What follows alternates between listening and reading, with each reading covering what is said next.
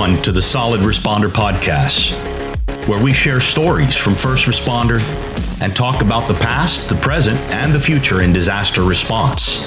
Solid Responder highlights key issues in emergency response, exploring, engaging, and educating the emergency response community with featured guests from diverse all hazard emergency response disciplines.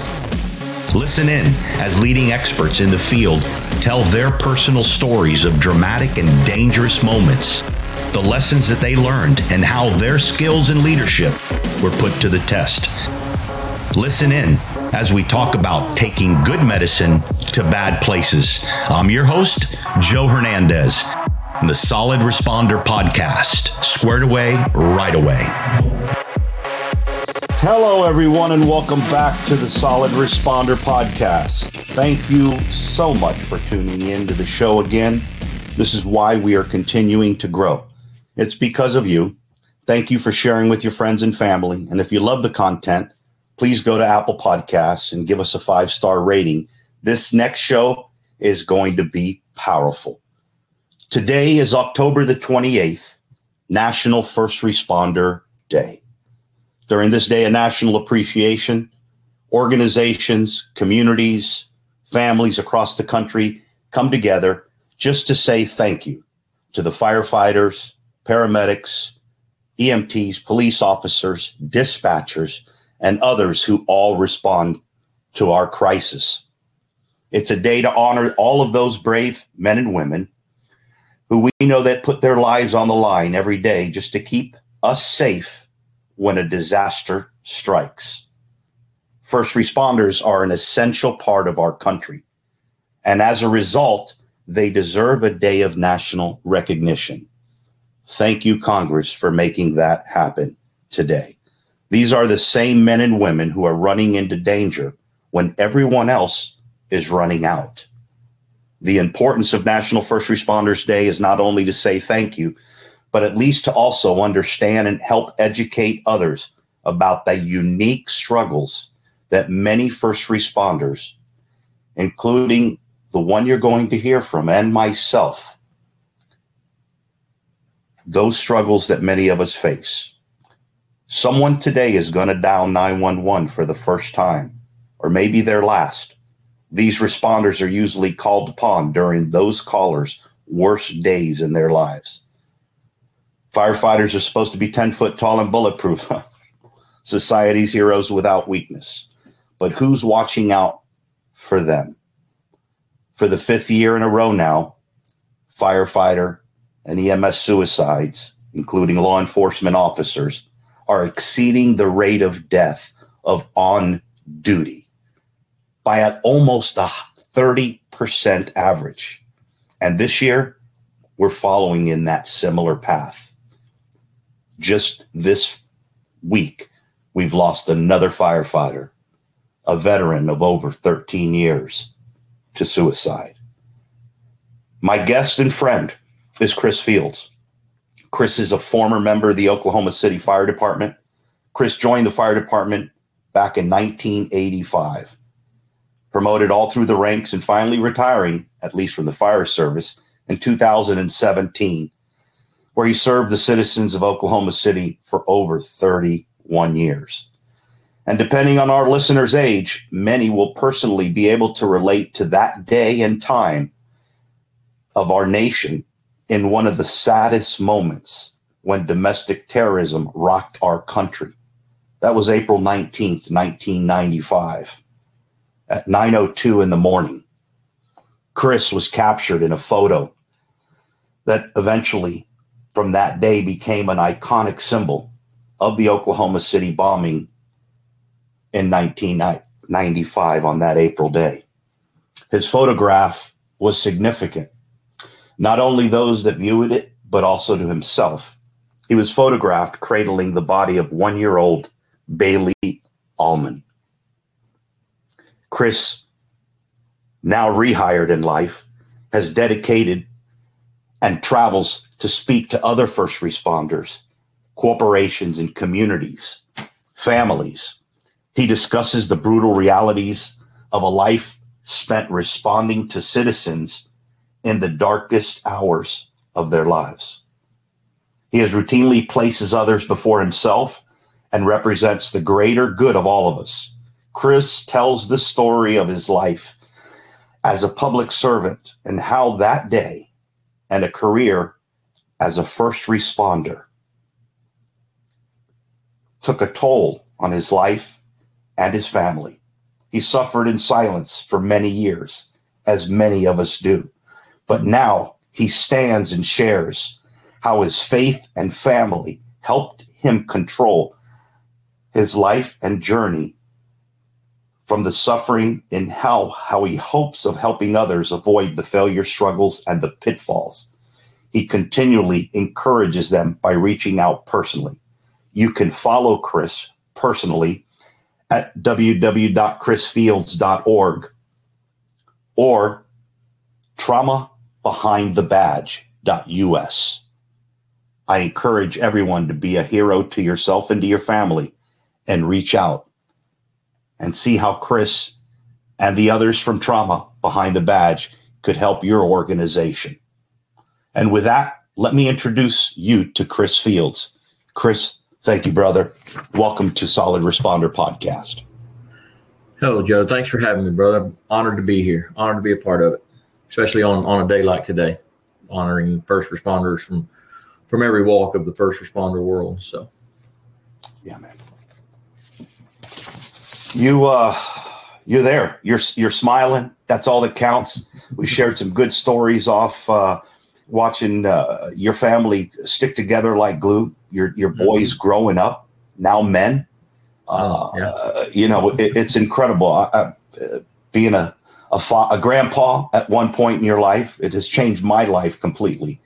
And uh, you are someone to look up to on no matter what things we face in life. There are answers if you are able to reach out and open up to others.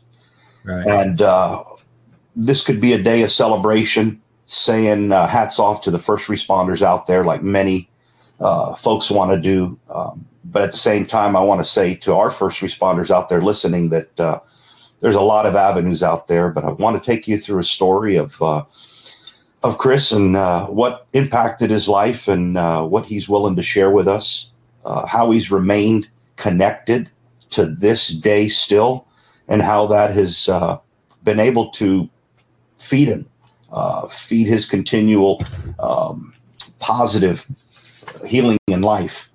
And I know that Chris is definitely going to address uh, three things that continually, from 1995 even to today, in 2021, something that we saw with the Surfside building collapse in Miami Beach, mm-hmm.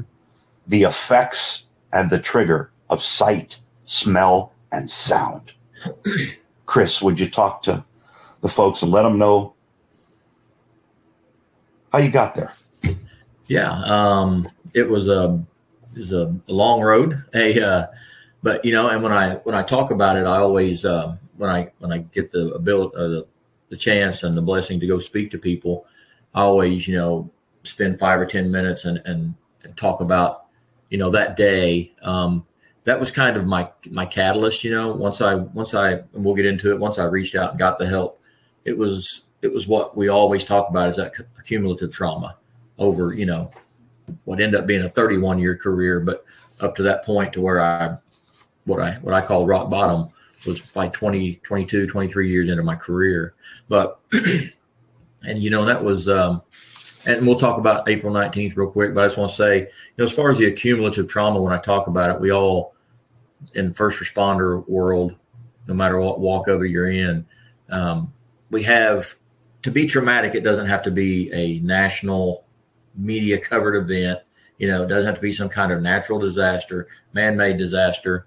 Um, and it's not even always the traumatic, you know, in my 31 years, almost 32 years in the fire service, you know, I've buried like four brothers, you know, lost in the line of duty um, those calls, you know, and along with, I always tell people some of the most, some of the stuff that hit me the hardest emotionally, even on the job, um, was, you know, you in the fire service, if you make a check the welfare at six thirty in the morning, it's ninety percent of the time it's a it's an elderly person that's passed away in their sleep peacefully, you know, and Yeah. and you go down the hall and you see all their war medals, you know, some World War II guy, what a great life, and well, and, and in your mind you're going, you know, that's how I'd like to go peacefully, and you know, what a great life he lived.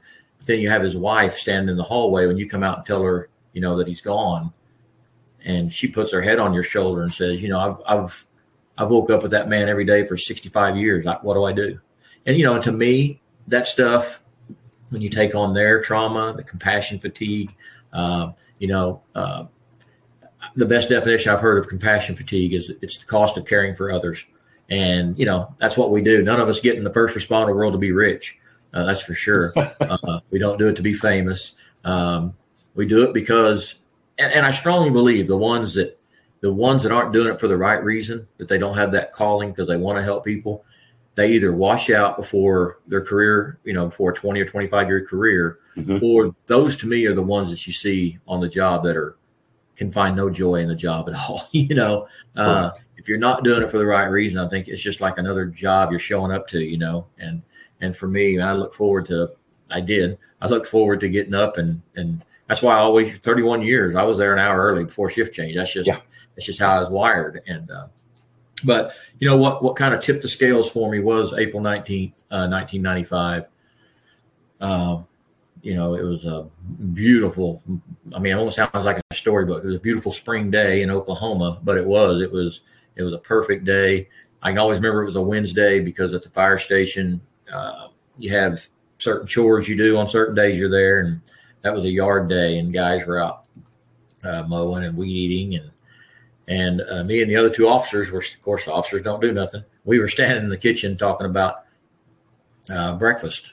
uh, That's right. it was nine o'clock, and we, we were ten and five. Breakfast ten, dinner five. That was just the way it was, and uh, it was nine o'clock. Nobody even been to the store yet, so that's how I just we, I can remember the day exactly. You, you didn't have to tell me it was nine o'clock or nine o two. I just I Yeah. knew when it was. Yeah. But um, my station was at that time was fifteen blocks north of the Murrah building.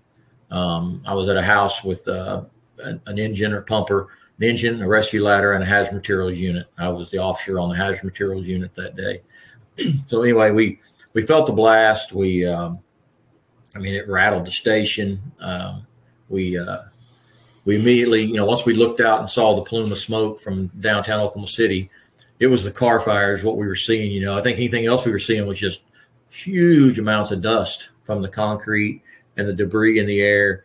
But the, the black smoke was the, all the car fires and that were burning across the street. And uh, so we immediately self dispatched ourselves, you know, to the scene. Um, got down there, and like I said, it, I tell people a hundred times, you know, it's just, it's, you know, we, you can practice, you can prepare. We were actually, we were actually venturing in to uh, USAR then training, but back then we called it Rescue One and Rescue Two training.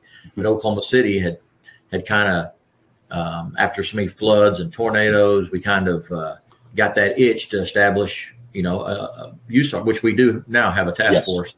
Yes. And uh, but, but but we were in the infant stages of that, doing you know, so we're out there moving, you know, making fulcrum points and doing all this stuff and and practicing at the you know, the drill ground with all this stuff. And then when you get there and see it and it smacks you in the face, it's just uh, it's just something you're totally you know not prepared for. Um, Yeah. I mean, we we handled it. Uh, I, I thank the Lord every day. You know, all the USAR teams that did come in from all over the country, and, and the way the way we just all kind of you know melded together and and worked together and they respected that it was our town our city our citizens. I mean it's just you know it's just a it was just a it was just a perfect blend and uh, so we got down there i won't go through every step we took but probably about a 30 minutes into the incident is when uh, we were going to the south side um, to the structure and to go to the pit area. We hadn't. We eventually gave, gave names to geographical areas, as you probably know. You know, the slab, the pit, and all this kind of stuff. So we were going to the south side to, to make entry, and that's when a gentleman. Um, I mean, I don't know where he came from. He appeared out of nowhere. It seemed like, and he said, "I have a critical infant," and I just.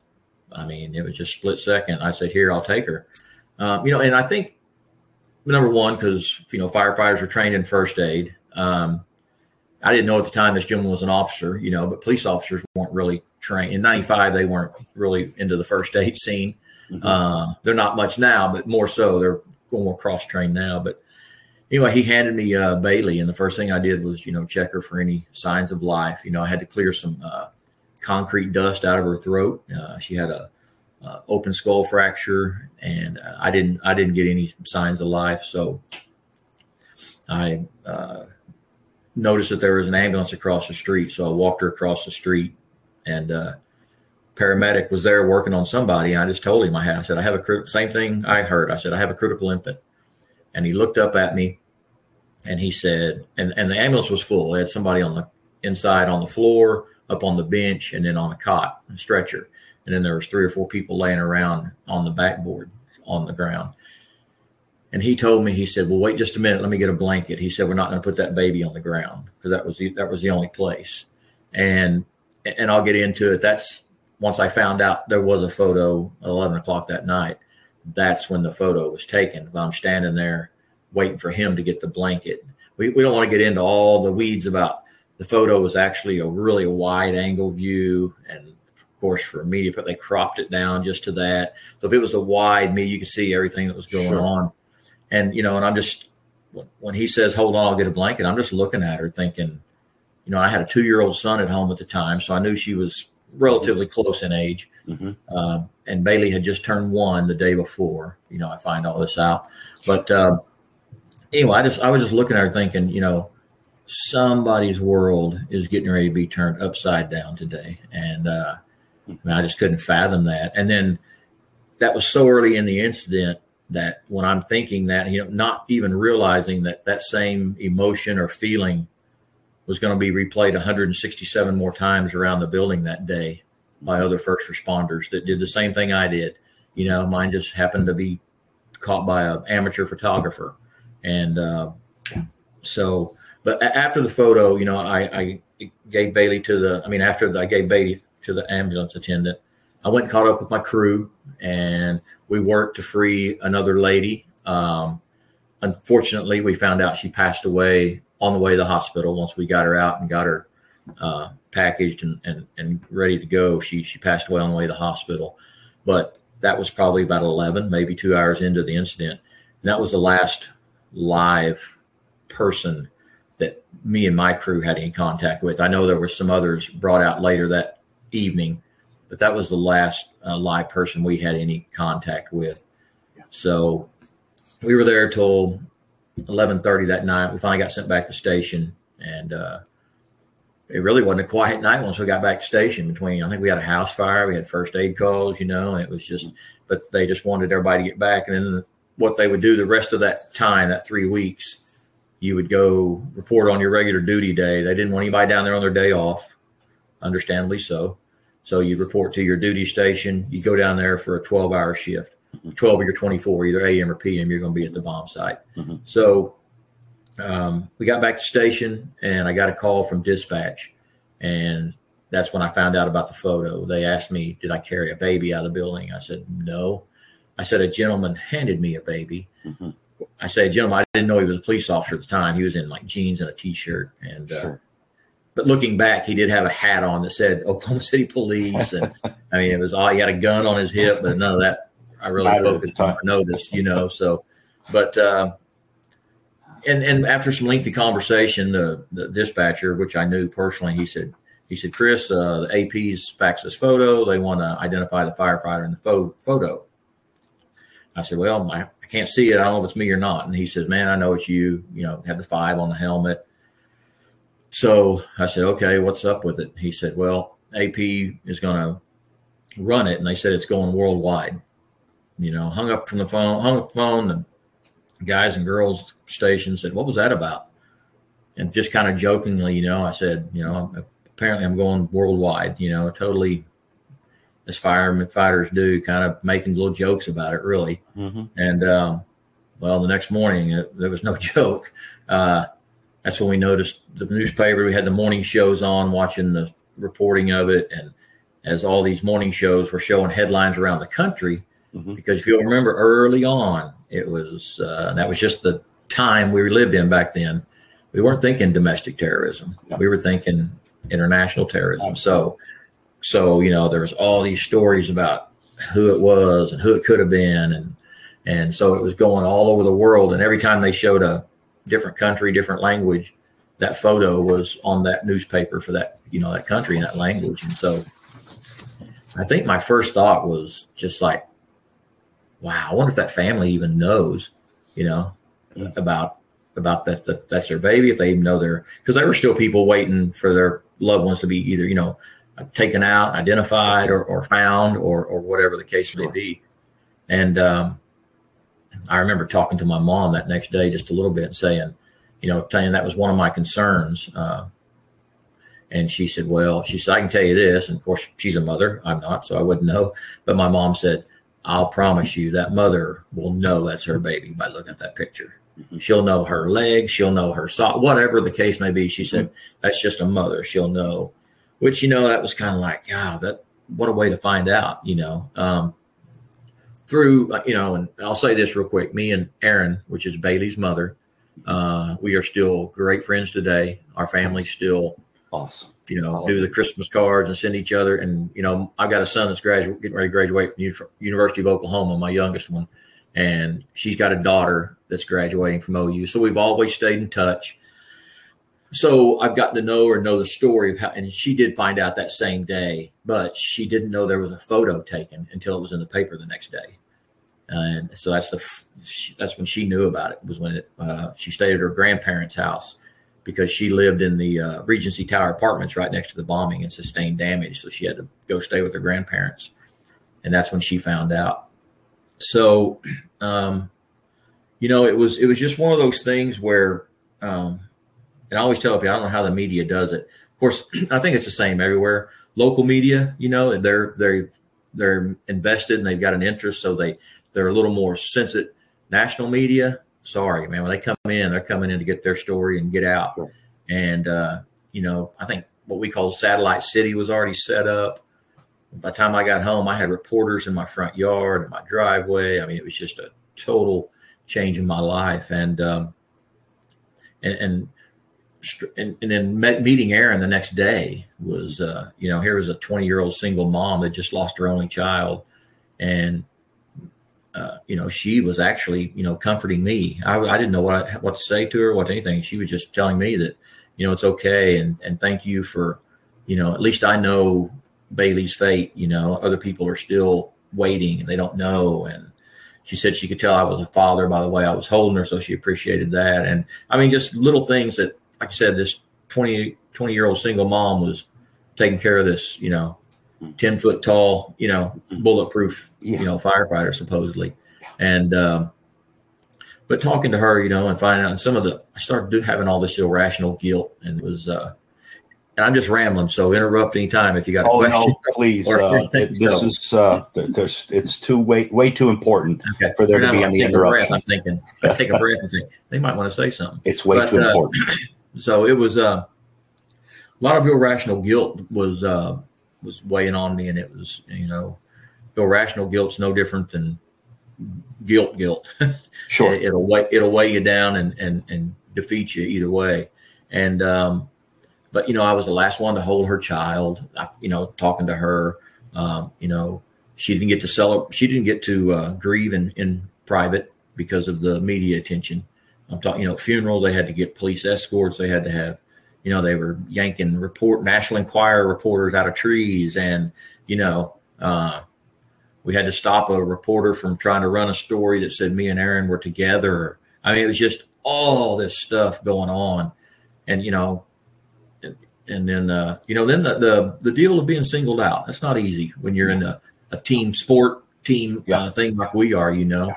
um, because i knew that my brothers and sisters went through just as much as i did that day and for the next you know three weeks sure and um, but i always say man the, the support i had from the men and women on the fire department was was a huge huge help getting me through doing all those interviews you know of and, course and you know, and, and I would do them and they would say, "Hey, man, you're doing a good job. You represent." And I would think, "I need to quit doing these." And the fire chief at the time, good guy, Gary Marrs, mm-hmm. He wouldn't do it intentionally, but he would say things. And of course, you know, I'm I'm a mental midget by now. You know, I'm just with everything going on, and I'm so sensitive about everything and this irrational guilt.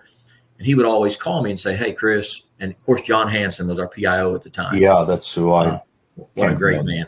Yeah, great man. May you rest in peace. But uh, uh, you know, he was a he was a rock for me. But yeah. Chief Marrs would call and say, "Hey, Chris, you know, so and so wants to uh, do an interview or ask you a couple of questions, or this organization in Colorado City wants you to come out and they want to give you this award for the Oklahoma City Fire Department." Yeah.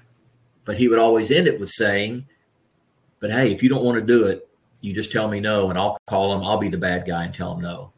So I'm mm-hmm. doing this. I don't what's a bad guy? You know, am I too good to do interview? You know, just all this sure stuff. You know, and so it's it's um, you know we're, but you know I was hired in 1985. I was yeah. uh, I was hired by the old smoke eaters. You know, guys showing me how to fight fire and do salvage no with no mask on. You know. I can Completely. see them by the glow of their cigarette, you know, yeah. we're on a house fire. Yeah. I mean, that's just the guys that raised me on the fire department. And it was, I was raised in the 60s and 70s, man. It was suck it up and move on. And, and it, it still to this day is is existent. Uh, right, right, it is. It, it's, yeah. it's still it's still there. Now I use it kind of say you still got to suck it up, but now by yeah. sucking it up, that means reaching out and going and getting help. Amen. and, uh, you know, and uh, so it was just uh, it was just a, a stressful time. It was uh, I felt like I I took on this role of big brother for Aren because I mm-hmm. felt responsible for what she was going through. Mm-hmm. So every time she would need something, she would call. You know, I would, you know, either be on the phone with her or meeting her at an interview. If she would, I always told her, if you ever do an interview and you want me there, just to be there, let me know. Well, she did, which I'm glad she did. But you know, you can, and then you get that. This is gonna sound weird. You get that when you're first doing it, you're doing interview after interview after interview after interview, and you go from being emotional about it, talking about it, all of a sudden you seem like a robot. And now you're going, I don't want to do one because now people think I have no emotion. I'm this robotic, you know, absolutely reaper. And uh, so, um, so this goes on, you know, a couple. Of, we're four or five years into it, six years after the bombing, and you know, I'm I'm running up and down the road in the fire service, doing things, making calls, house fire, you know, everything we do, and but I'm noticing, I didn't think anybody else was, but my wife was. I was having these just little mini bouts of depression and, and want to isolate and, you know, come home from the fire station. And as soon as I get home from the fire station, no matter if we was out all night or slept all night, I would go back to bed at home, you know, kind of found myself, you know, um, losing interest in things, you know, golf, and I didn't go golf anymore. You know, buddies that would want to go fish, and, and I always find a reason not to go. And it, you know, it's just little mini bouts of a couple of days and go on. I would just suck it up and go on down the road. Mm-hmm. I didn't. I had this worry of the, the the men and women that were working underneath me at that time, thinking that I couldn't handle, you know, what I was doing. I did, darn sure didn't want the chiefs and everybody that put me in that position to think I couldn't handle my job. Sure. So I just quietly went on down the road, you know, and uh, and, and in the monologue, your pre-show deal, you talked about you know sights and smells and everything. And for me, that's what it was. Uh, we were we were decided to put a pool in the backyard, and uh, I was helping the guys bust out concrete, and it started to rain. And a lot of people don't know it rained the night of the Oklahoma City bombing. There was that concrete, that wet con- wet concrete dust smell yeah. And that was one of the things that uh, when it started to rain, I was at my backyard. I thought, how that smells just like mm. it took me back to being inside the building. Sure. Now it didn't, I, you know, I didn't like drop to my knees. I didn't hyperventilate nothing. I just in my mind. That's all you needed. But I can, but I can pinpoint that as the day when those many bouts of depression and isolation and quick tempering they all started to manifest and be a little longer and less. De- it became where it was the norm. Yeah. You know, yeah. and um, started affecting, you know, my, and by this time, you know, now I've got my, my son that was two, you know, he's eight now. And I've got another one. I got a two year, I got a new son. And so, um, you know, I'm doing a pretty good job. Nobody, nobody at work still knows. You know, I'm still, I'm still, you know, life of the party, the funny guy at the station. You know, I'm still living up to that reputation I'd built, and uh, but at home it was pretty noticeable, and it, and it got to be to where, um, I mean, between the fights with my wife and the anger, and it got to be, you know, where my wife basically said, you know, you need to get help or get out. Sure. We can't do, we can't do this anymore. Sure. And for me at that time, my life coach was five or six other firefighters sitting in a strip bar on our days off drinking beer. Yeah. Who were in the same, you know, same shit I was. Yeah. And that was there. That was that was who I was getting my life advice from. You know. Yeah. Yeah. Very common. Yeah. When she gave me that option, I was gone. I said I'm out. So, um, you know, and that just that was probably you get to that. There's in everybody's life there comes that time when you got to choose which way you're going to go. Yeah. I had the choice of my pride, my ego, or the choice of you know love of my family and the That's right. profession I loved and my friends. Well, I chose the pride and ego route, Yeah. and that's when things started to spiral. Yeah. You know, and it was um, we were separated sixteen or seventeen months, um, except for some close friends on the fire service in the fire service. A lot of people didn't know because I did such a good job of, you know, uh, covering it up Yeah. You know, We're great uh, posers. lived lived you know several miles away in an apartment but nobody you know nobody knew uh, and then you know my my drinking increased my Mhm. running around with the wrong people you know there was a there was an extramarital affair there was just all sorts of stuff where i just kept spiraling out of control and the people i was leaning on were those people that were living the same in the same world i was the ones i was pushing away was my my wife and my family and my friends. You know, if they were if they would call just to check on me, man, that would Mhm. piss me off. I would get so defensive. They were just calling. I mean, just calling to check on me, Sure. and I, I would I would get defensive, like I didn't need anybody to check on me. Yeah. And um, so, you know, this like I say, this goes on for for 15, 16, 17 months, and uh, it all it all kind of came to a to a head one night. I was I really felt like I myself, you know, because now I'm I'm depressed every night. I'm sitting over there. Well, I got a buddy who's a doctor who can get me all those Xanax I need. Uh, Xanax with Crown Royal was an excellent, you know, Yeah. way to to get through the day, help me so I can get some sleep, get up the next day so I can go to the fire service, put on my happy face, Mhm. and that's what I was doing. Mhm. And it really wasn't even about. I wasn't like having any issues with. Uh, you know the bombing or any career stuff or cumulative trauma to me at that point it had come to where i felt like i couldn't go back and start all over again because i'd done so much damage to my family um, you know it was uh, i'd humiliated and my wife and my my boys embarrassed them and, and friends that i had you know said things to that you know you wouldn't say to your worst enemy and that's what i'd done that's the life i chose and so it came to a head one night and i thought you know what if I drink enough of this and take enough of these and I don't wake up, Mhm. everybody everybody can reset, you know, and start all over.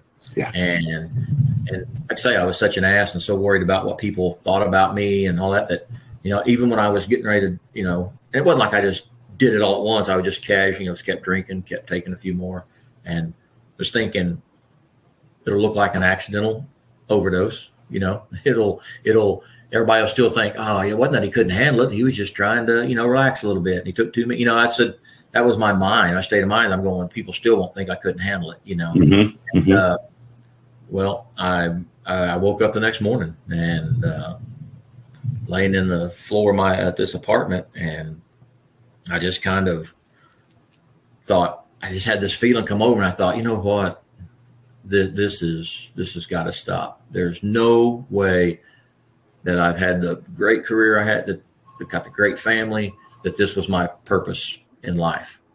Now, granted, everything now is a blessing. I get to go speak. I could, but that when I thought about my purpose in life, I wasn't thinking about that. I thought there's more to me laying on this apartment floor trying to kill myself. There's being a good husband, a good father, and a good friend. Three things I needed to be that I wasn't anymore. And I, uh, it's still emotional for me because my wife, I mean, uh, she'll tell you, she said, I just knew real quick. I called her And of course, none of our conversations weren't all friendly and good those days. But uh, so I called her, and instead of saying, you know, hello or whatever, her expected her response was, "What do you want?" Which you know, I, I would probably been the same way. Mm-hmm. That was her first words. What do you want? And I said, I want to come home. And she didn't skip a beat, take a breath, nothing. She said, "Come on." And I just kind of knew right then that you know I think everything's going to work out and be okay. And um, and uh, she'll tell she'll tell people they ask her what made you, and she'll just say, "I knew I wasn't dealing with Chris." She said I could look in his eyes and it was just blank. Yeah, and she'd always say, "I knew I knew it wasn't him," yeah. but uh, but she was at the point. It was. Uh, she said, you know, by that time she was already, you know, she'd be praying to God to, you know, take my love away for him away from me so sure. I can let him go and get sure. on with my life. And uh, sure. So once once uh, she said come home and we got things established of what I was going to do, the work I was going to do and need.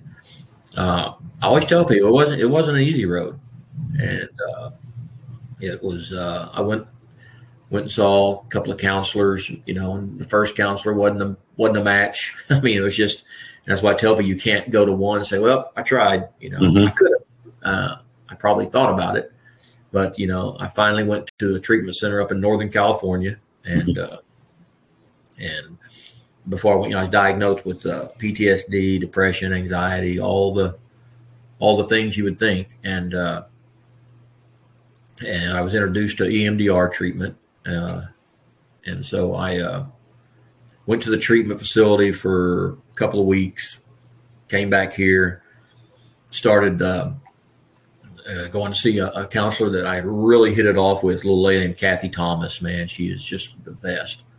Um, and we did EM, some EMDR stuff, and mm-hmm. uh, you know, it was just crazy that. Uh, and when I when I talk to people, I always talk about the irrational guilt and that I carried, you know, during the bombing. But I think it's something we as first responders always kind of carry because we pride ourselves on on you know getting there and making a bad situation better. Sure. And, and when we can't, what do we do? We always we have these uh, you know, we, we second guess, you know, we always have to have the big uh, meetings, you know, after a second alarm fire. Why did it go to a second? You know, just you know all these stuff, and and we do the same thing on medical calls, on shootings, on car wrecks, absolutely, house fire. You know, anything was there something we could have gotten you know done different, and that's right. And then we take on the trauma of what we see people going through.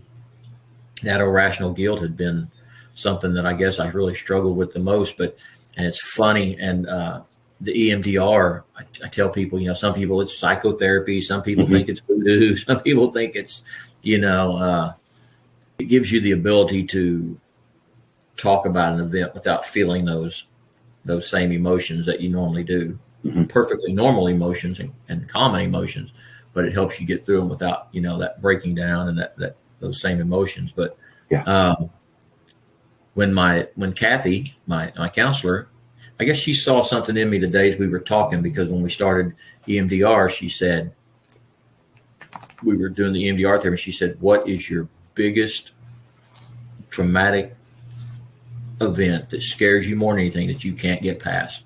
Mm. And I didn't hesitate. I didn't. I, I didn't know I would say it. I hadn't said it in forty something years.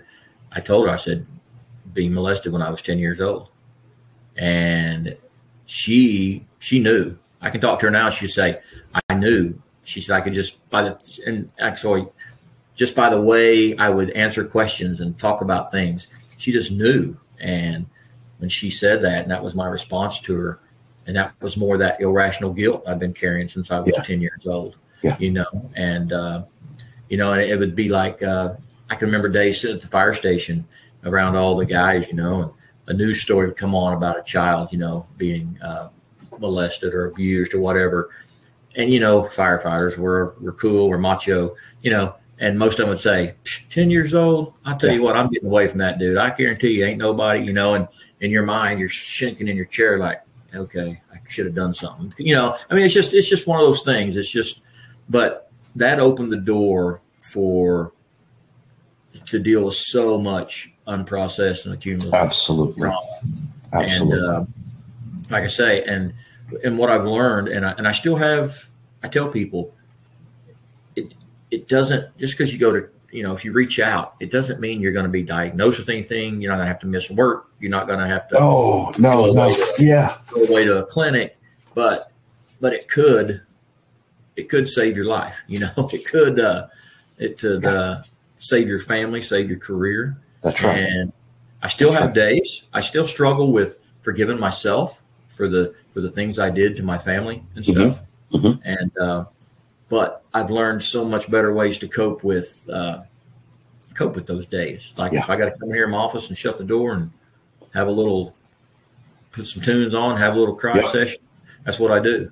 Yeah. If I need to tell my wife, hey, I need 30 or 45 minutes just to go in here and veg out, and then we can do whatever, you know. I mean, so I've just learned, you know, I, I go play golf now. You know, if my brother in law wants to go to the lake, go fish, we'll go fish. Stuff Mhm. I had deprived myself of, you know, thinking I didn't either, I didn't have the want to to do it. That's I right. feel like I should be out doing it, you know, and enjoying my life while, you know, Aren's got to go with what she's gone through, you know, and just you just it's just uh it's just crazy how the mind takes over. So, but it uh, but it hasn't been an easy road. But man, I, I it's easy now because I have such great coping mechanisms, and I the communication between me and my wife is tenfold from where it was, and that's the and I always tell people, you know, as, as first responders, doesn't matter what Yeah.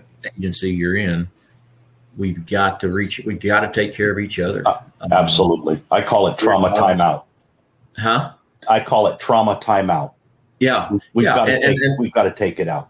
Yeah, and, and reason being, like I tell people, you know, it's just it's not that your chiefs and the city don't care. I mean, they've got a job to do. It's the nature of the beast. But when you're gone, you're gone.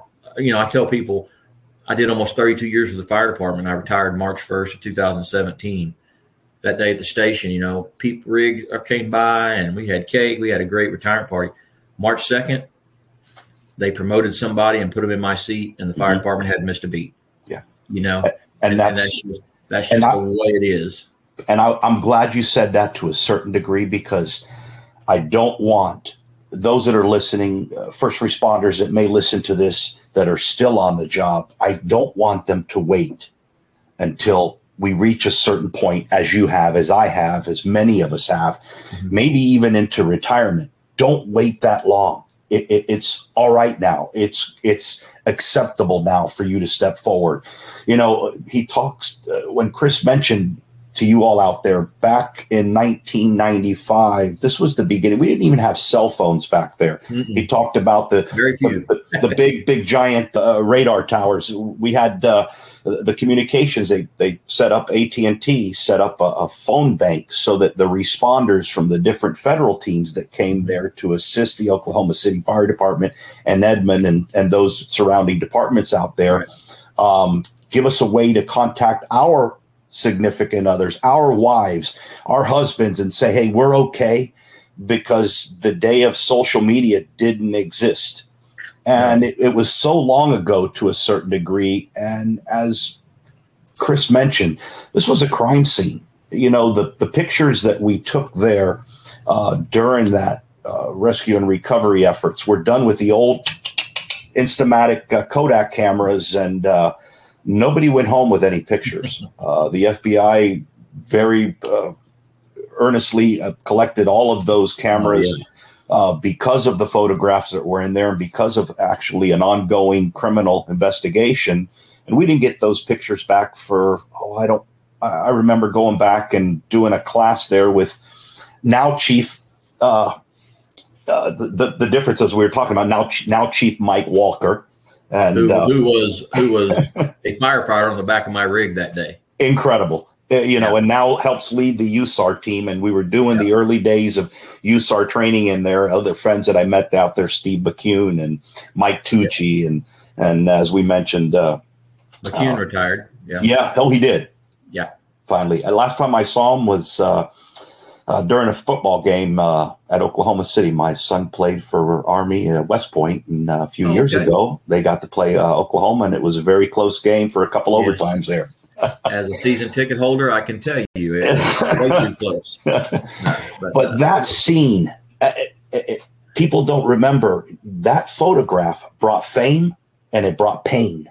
Mm-hmm. Uh, those two don't mix together. Um, no. You had to climb through that. You had to to fight your way through. Um, I, am proud to say that I've got 42 years. We, we saw you saw how important it was to pick up that phone and say, "I want to come home." Mm-hmm. Uh, uh, uh, call in your friend, call in your buddy, call in whoever you need to. I need to talk to you now. Um, you talked about the, the, the trigger was phenomenal for you. Right. And, and what I want to say about that, that reaching out real quick, and I always like to tell people, please, those, the very same people that I was kicking in the teeth and telling them leave me alone when I reached yeah. out, those are the yeah. same, those are the same people we're friends with today. Yeah. Those are the same couples we run around with. And yeah. so it's just amazing when you reach out that how many people and even the ones that you've written off mm-hmm. um, are there to help you. And, you know, and I, I tell people, you know, how the fire department, police, whatever, how they move on and you're, you're basically a number, you know, don't get caught up. And I don't say that to take away from the job. Number one, I did it for 32 years, so I loved it. Yeah. But I say, you know, you, a good friend of mine, Jay, Jay Dobbins, he always used to say, you know, he chose, he chose his legacy for me, I chose my legacy with the fire department over legacy with my family and my friends. And that's that's not where you want. Now, when I say that, I don't I don't take away from those young guys, man. You got something to contribute to the fire service, that's great. You invent something that helps fire service or law enforcement or whatever. I mean, I'm not saying you don't strive to be the best at your job, but I'm saying when at the end of the day, yeah, man, it's that legacy that you leave with your family and friends um, is going to be a, mean a lot to mean a lot more to you when you're sitting around on your couch or you're at the lake out on your boat just thinking that life you spent with your family and friends is going to mean so much more and be so much more important to you than the legacy you left with you know the Oklahoma City Fire Department. Absolutely, and that incident, as long ago as it was, was a catalyst for the FEMA program, the Urban Search and Rescue program, to begin. It was Tom and Ann Carr, uh, Maryland Task Force One, who began a family support portion in the USAR of saying how important it is to continually ask questions, to continually monitor our loved ones, to continue that support on there. Uh, sadly to say is there's new curriculum rewrite going on right now, and they feel that that might not be as pertinent to be put in there. And I, I argue that point just because right.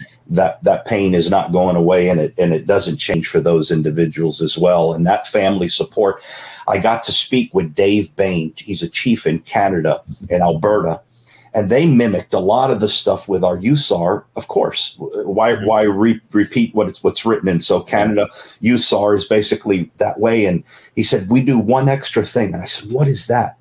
And he said instead of calling you guys, to see how you're doing, like in the next couple days after the bad call or the bad event, we call your spouse.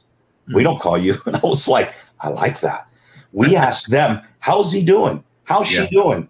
How, how how's their anger? How's their sleep? How's their that's the person you want to talk to. You know, it's the, the spouses of, of use are the spouses of the fire department or the police department, whether it's a female or a male. And the stories that they can tell, as you said, uh, what they've gone through and what we've put them through. And should we not only be educating ourselves, Chris, in the field of first response, but educating to our family and our kids, especially oh. on what to expect when these folks come home?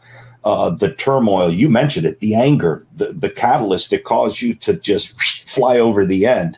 Uh, the anger, uh, I, I, think I don't, I wasn't as angry coming back from there um, but the World Trade Center uh, was right. one of those that just continued. And of course, we could call it PTSD. We can call it complex PTSD. Yeah. We can call it, you know, uh, uh, incident stress management, and we can call it extended incident stress management. There's so many names for a common issue that we're having.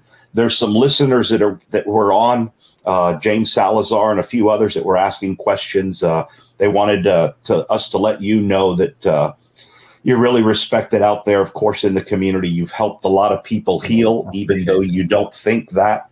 Um, I want to be able to tell people that you that they're going to continue to have healing out there because of what you're doing and trauma behind the badge is doing and how right. solid responder can help and get that done and how it is to get dressed every day and not only go back to, to the job as you said and meeting people on their worst days of their lives and uh, the same thing with now having to help that older person put her husband in a state of rest. Uh, do you want to comb his hair? What do you mean? Yeah, sure. Would you like to comb his hair before they come get him? You know, he's been expired for a little while. And do you have anyone that we can help call?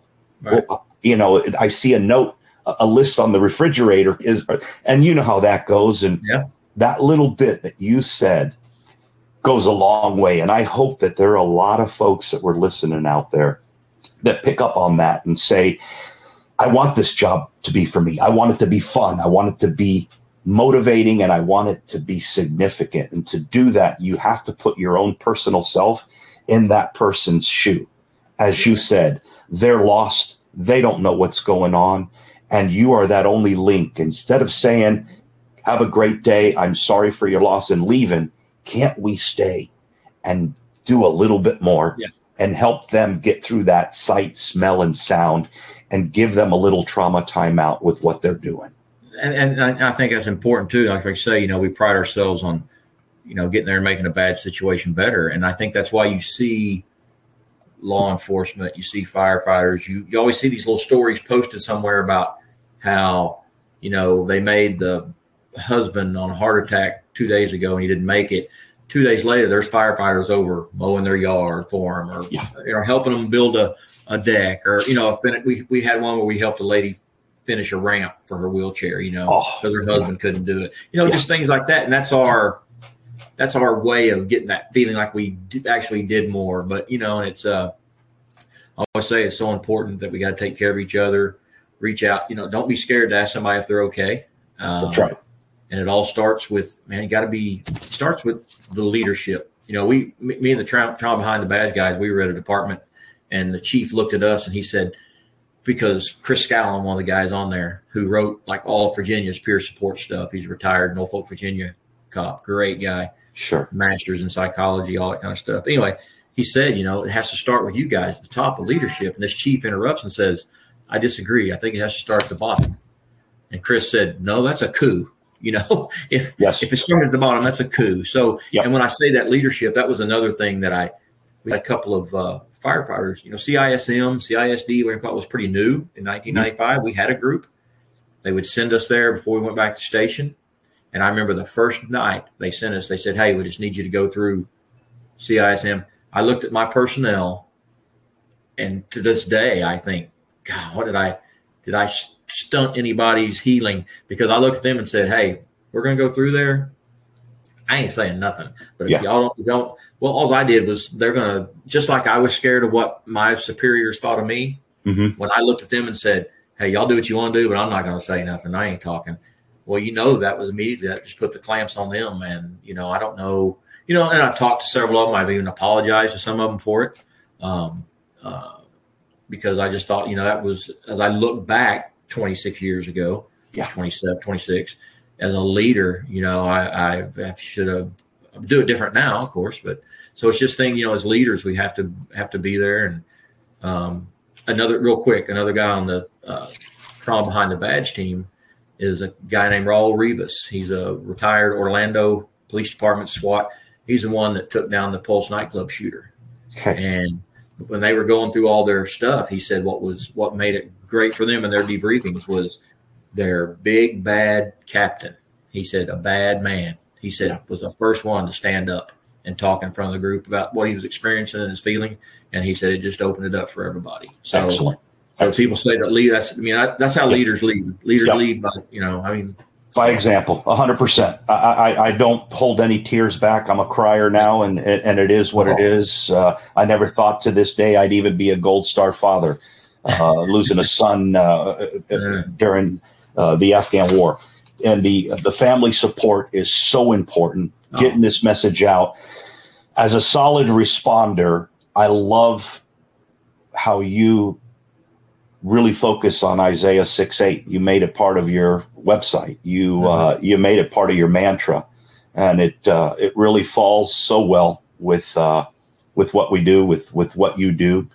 There's a lot of folks out there that help our jobs get better. There's a lot mm-hmm. of folks out there that help us complete a job and even uh, are looking to make our jobs easier, not only in the in the world of resources for us as far as help in mental health, mm-hmm. but also on the job as far as equipment. A lot of manufacturers and vendors, right. and I believe that they are going to be reaching out and thanking the first responders on National First Responder Day right. uh, for their work. And uh, man, I can't say enough, Chris. I want to thank you, brother. Uh, oh, you bet. I, I, I, when I get back out there, I'm supposed I'm supposed to go out to Crisis City, so I'll make sure that we stop by and uh, have some dinner together and, and some good prayer and uh, yeah, definitely, definitely. And, you know, and, and, and, and real real quick, I just want to say, you know, yes, please.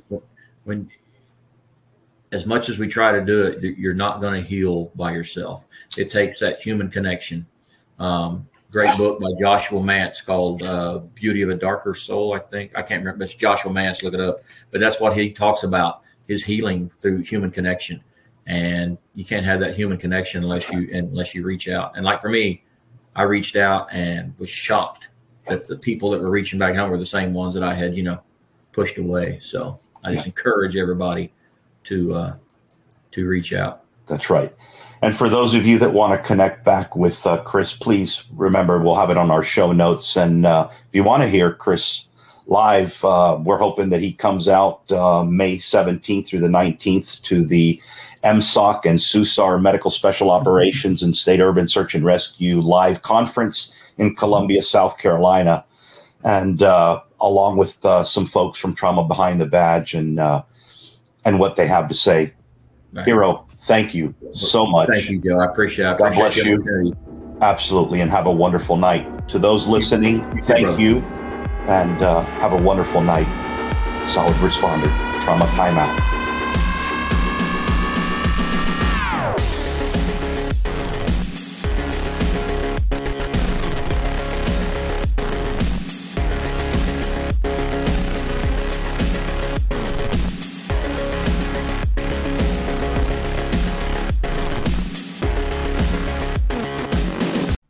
Solid responders, listen.